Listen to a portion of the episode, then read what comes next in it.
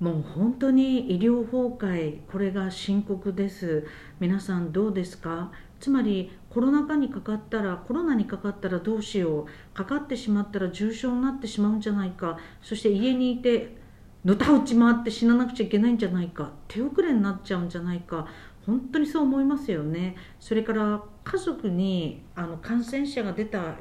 知人がいるんですがそうするとその彼女は陰性だったけれども濃厚接触者になってその14日間の後その人が陰性に家族がなった後、まあ自宅療養なんですよ。14日間また隔離なんですよ。てか家にいなくちゃいけないのね、うん、でもねものすごいこう離れと離れにベルサイユ宮殿みたいなところに住んでるならともかく大変ですよね。本当に大変私はあの家族があの PCR 検査を受けて陰性だったけれど検査を受けてからその近所の病院でね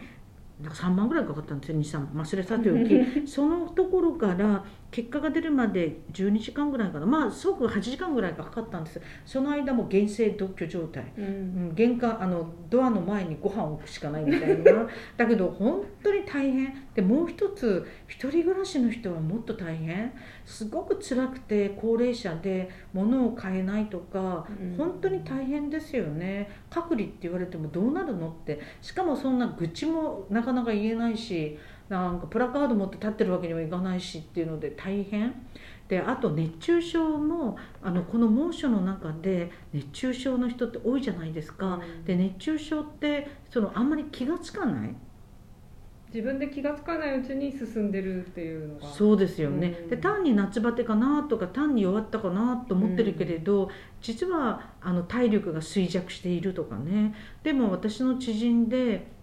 やっぱりその人間ドックとか受けたところに「すいませんあの点滴していただけないですか?」って言われたら「いやすいません今やってないんです」とかこう言われたりね。だから一つは普通の夏だったら普通の夏っておかしいけれどあの熱中症で点滴受けるとかこう何かいろいろできるのがコロナのことがあるので、本当にできませんって言われてだからコロナでえー、命を落としたり健康を害する人とコロナのことで例えば点滴受ければだいぶ回復したのにとか入院できたら少し点滴受けて回復したのにっていう人たちがそれができない。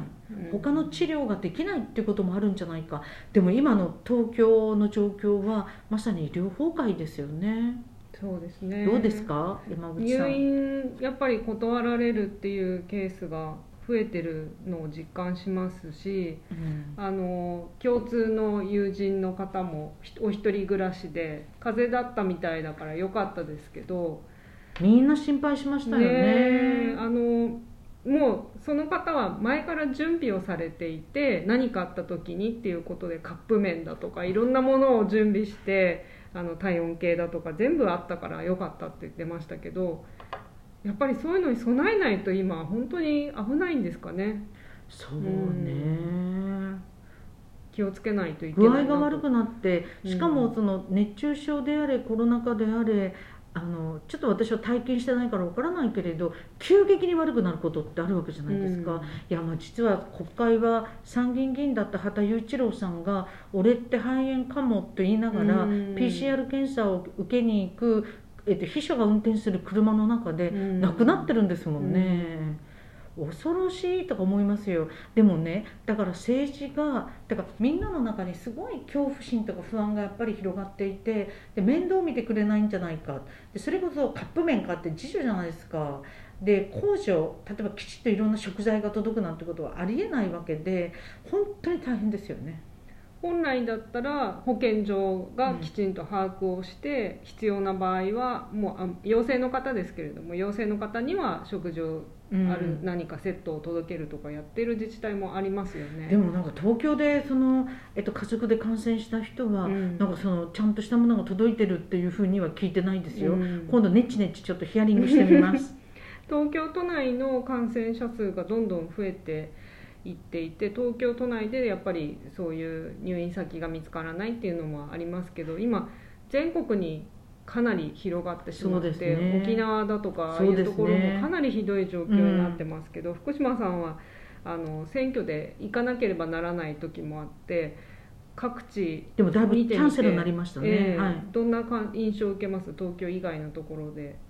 そうですね。地域によってもすごく違うけれどそうですね。東京だと絶対に握手しないじゃないですか、うん。でもあんまりその感染が広がってないと握手握手っていうかいやちょっとうん。肘でグーでとか言ったりするので、あの正直地域によって全く違うように思いますね。うんやっぱり自分で気をつけなきゃいけないところは気をつけて。そうですね。あとでも広島だと外から入る人とか駅とか空港で駅駅で PCR 検査のっていうのをやっていあてー。でそれを私はちょっともらってやるっていうところまでの時間がなかったんですが、でもいつでもどこでも誰でも無料で PCR 検査が受けられる状況を1年半前にうん。なぜ日本が作らなかったのか。でそれはもちろんあの国会でガーガーガーガー言ってきたし今も言ってるんですがなぜこんなになんか命のことを顧みないのかっていうのは私は政治に関しては本当に怒り狂ってるんですけどね、うん。だから臨時病院作れとかそういう意見もありますよね。うん臨時病院病院船だとか、そうですね。いろんなパターンを考えられますよそうですね。ねでも国会でこの間の通常国会で成立したのはっていうかねコロナ禍の前に病床削減している。去年2月から今年の2月まで2万888床病床を削減した。そしてこの間の通常国会で成立した法案は195億かけて病床削減法案なんでこう何考えてんだって感じですよね。うん。あの法案も結局何年も前に構想して作られたものをそのままやろうとし続けてる感じですよね。で公立病院公的病院再編統廃合も、うんこれから少子化だから病院統廃合するんだっていう路線からででもね根底は医療費削減だと思いますよ。うん。医療費削減したいんですよ。でもねそれって私たち保険料払い税金払ってても、うん。面倒見てもらえませんよっていうことだからやっぱひどいんですよ。うん。でも原発推進オリンピック強行そしてコロナ禍のこの感染拡大ってすごく似ていてなんか人の命ってこんなに感じられるんですかっていう感じですよね、うんそうですね。それが課題なので頑張ります